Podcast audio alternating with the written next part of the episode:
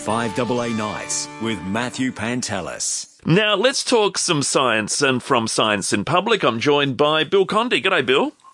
Hi, Matthew. How are you? All right, thank you. Fascinated with the world's biggest plant, though, and it's been discovered off the coast of Australia.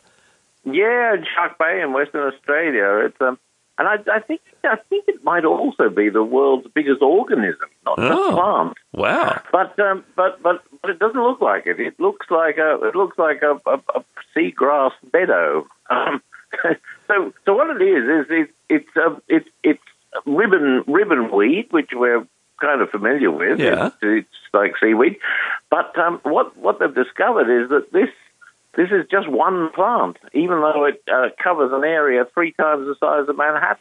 So, okay, wow, that's big. So how, how, what's Manhattan? Just to put that in perspective, I mean, I can picture it, but is that uh, well, it covers twenty k's? two hundred, two hundred, two hundred square kilometres. My goodness. That's yeah. amazing. And and what, what what's happened is it, it, it seems to have developed from one seed four thousand five hundred years ago. Wow. Yeah, I mean, it is kind of, kind of, kind of, kind of mind-blowing to, to think about. But what what happened is, and scientists only discovered it by accident. They were they were they were studying this this huge bed of bed of weed, and and they were taking genetic soundings, you know, here and there, kilometers, tens of kilometers apart. Yeah, and then they discovered that it was all the same. The the D N A was exactly the same, and they thought, this is crazy. Um, it can't be. But um, and one, one of the one of the one of the researchers said the answer just blew us away because it was just one plant. Now, two hundred square kilometres. The conditions can't be the same from one end to the other and across in the other direction, can they? It's got to be different. No, well, that's the that's that's the thing that that, that confused everybody because because um, it. it, it seems to thrive in in um, very very different conditions wherever it is. It grows. It, this this thing grows a, a bit like a lawn. So so it throws out rhizomes, you know, yeah. under, underground roots, and, and spreads by about thirty five centimeters a year. Wow. And so that's how that's how they worked out that it was four thousand five hundred years old. Goodness. Because of, yeah, kind have, of kind of amazing. Have they found the root, as it were, the central, I mean, where it all started? Well, no, they don't. They don't seem to have exactly pinpointed that, but uh, but but but uh, but they're still working on it. So, wow. so maybe they will find that. That's great. So the world's biggest plant, essentially, or the most spread out single biggest plant. plant, the biggest, yeah. biggest, biggest single plant. Uh, previously, previously, the people thought that the biggest single plant, well, the before they knew about this, um, was was a, a fungus in, in, in California, uh, which was one one organism that went went a very very long way in a similar sort of sort of sort of spread. Yeah. Um, but this is this is this bigger. is much bigger. That's crazy. That's insane. Unbelievable. Yeah. Um, all right. The hidden world of marine life discovered in Antarctica in an Antarctic river under ice. I realize I realize that we're we're very marine heavy this this yeah, week, but all right. we're also we're also very uh, very uh, secret world mm. driven, and this is a, this is another one, and it's it's people, uh, you know, scientists finding things sort of by accident. So what they've found is scientists, New Zealand scientists working in Antarctica, found um, swarms of tiny shrimp-like creatures, which they've never seen before, deep between, deep beneath the um, the, the Antarctic ice shelf. Mm-hmm. They were um, they so they they were they were they were looking for they were they were investigating the ice, drilling into the ice um, for to, to, to investigate um, climate change and the effect of, of that on the ice shelf. And they broke through and found this buried river uh, and and a, and a huge cavern full of water and full of full of these um, amphipods, they're called, little little creatures about five meters long, of, of the same sort of animals as lobsters and crabs, mm. but um, but completely unexpected. Gee, so what to do with it now? I guess they've got samples of them and they'll examine them for well, sure. Well, they're going to they're going to mon- monitor it. I mean, this is very remote. I mean, it's yeah. hundreds of kilometres inside the ice shelf in Antarctica. Goodness. And um, the cavern itself is a huge, huge affair. It's like, you know, vast cathedral-like cavern, um, five hundred meters below the ice. Um, so they've they've they've left um, they've left equipment down there, cameras and monitoring equipment to keep an eye on these these these things and see how they develop. But it just does make you wonder how much is out there that we oh yeah how many species are out there that we haven't even discovered. For sure, and and you know, forget about what's deep under the ocean. I mean, Antarctica itself must have so many secrets we are yet to unlock. Well, that's right, and and and you know the the um the the the other side of climate change is that these are becoming more apparent as as the as the ice retreats, but yeah, because of because of course the um the Antarctic used to be a a rainforest in mm. millions and millions of years ago. It has always been covered with ice. Yeah, yeah. Must be a lot there under the snow. Now, um, great white sharks might have seen off their predator, the the megalodon.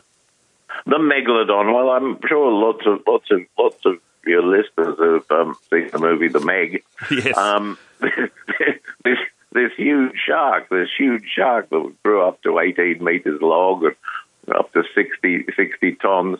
Wow. Um, uh, and and there's been a mystery. There's it's been a constant mystery about um, why it died out. I mean, something so powerful, something so big, something so indomitable, uh, why it died out. Uh, and there's been lots of con- lots of considerations about whether it was climate change, whether it was whether it was changing conditions. Uh, but but now they think that um, the great whites that are still with us uh, might have might have um, might have just ate, ate all its food. Really? Okay. So they, they, they found out this because they studied uh, they studied the um, there's, there's lots of megalodon teeth. This is, this is, in fact, finding megalodon teeth was the first way we found out about megalodon anyway. Mm. And um, it suggests su- suggest they, they, they, they looked at the, some of the um, uh, chemical compositions uh, in the in the teeth, and that suggested that they were competing for food with other for, uh, other predators, um, and the great white shark was there. It's very ancient creatures, sharks, of course. Um, and so it might have just been a battle for diminishing stocks of whales and, and, and other other prey like that that might have pushed the poor old megalodon to extinction. Poor old thing! What a shame. Yeah, three minutes. Well, I'm I'm kind of kind of kind of pleased. He's I know off the, off the milk. Yeah, it'll be as big as the jetty. I mean, it's, it's crazy. Oh. Yes. Pretty amazing. It is amazing. Um, look, let's uh, let's hit dry land for a bit, and uh, we'll sort of. Worms are helping to rehabilitate the polluted parts of the Coorong. Yeah, not just the polluted parts. Um, they're, they're, it, the, the scientists have found a way that, that gives us a little bit of hope, um, given low flows out of the Murray-Darling system, that um, we might be able to rehabilitate parts of the Coorong. Mm. Uh, so what they've done is it, they've done two things.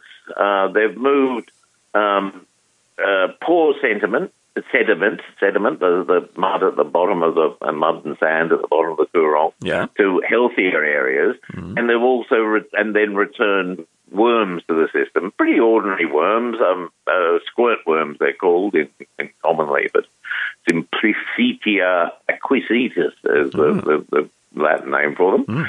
Um, But by returning them, uh, what they've discovered is that they've they've reduced salinity of the the water uh, nearby.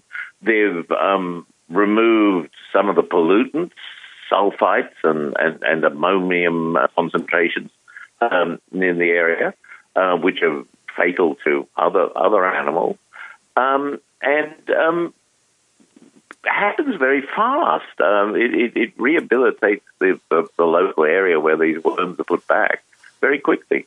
Hmm. So how do they do that? They just go through the soil, I suppose, and, and clean it as they go. Well, they're filter they're filter eating animals, yeah. uh, worms, and and they they also um, it, it's a process process called bioturbation, which basically means disturbing bottom yeah. of the bottom of the bottom of the sea, and and that what what it seems to do is to, to kickstart um, the food cycle, the natural food right. cycle.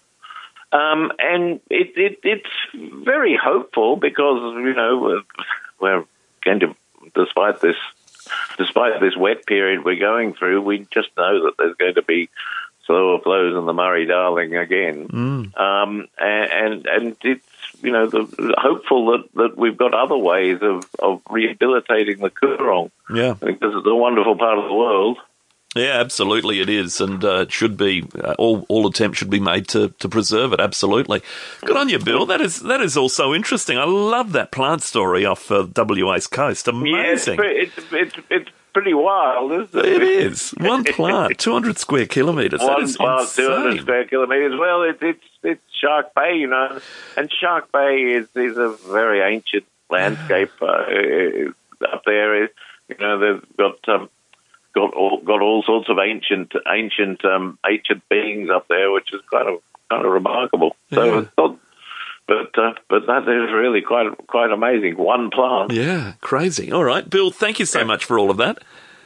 No problem, Matthew. Lovely to talk to you. Well, likewise. Speak next time. Thank you, Bill Condie from Science in Public. It's amazing, isn't it? There's so much going on, and uh, it's great to hear about it firsthand from from people like Bill and, and uh, his uh, his colleagues at Science in Public. It's a media training organisation, and uh, they're right on top of what scientists uh, are doing day to day, so uh, hands-on with the latest news, which is pretty cool. five double A Nights with Matthew Pantelis.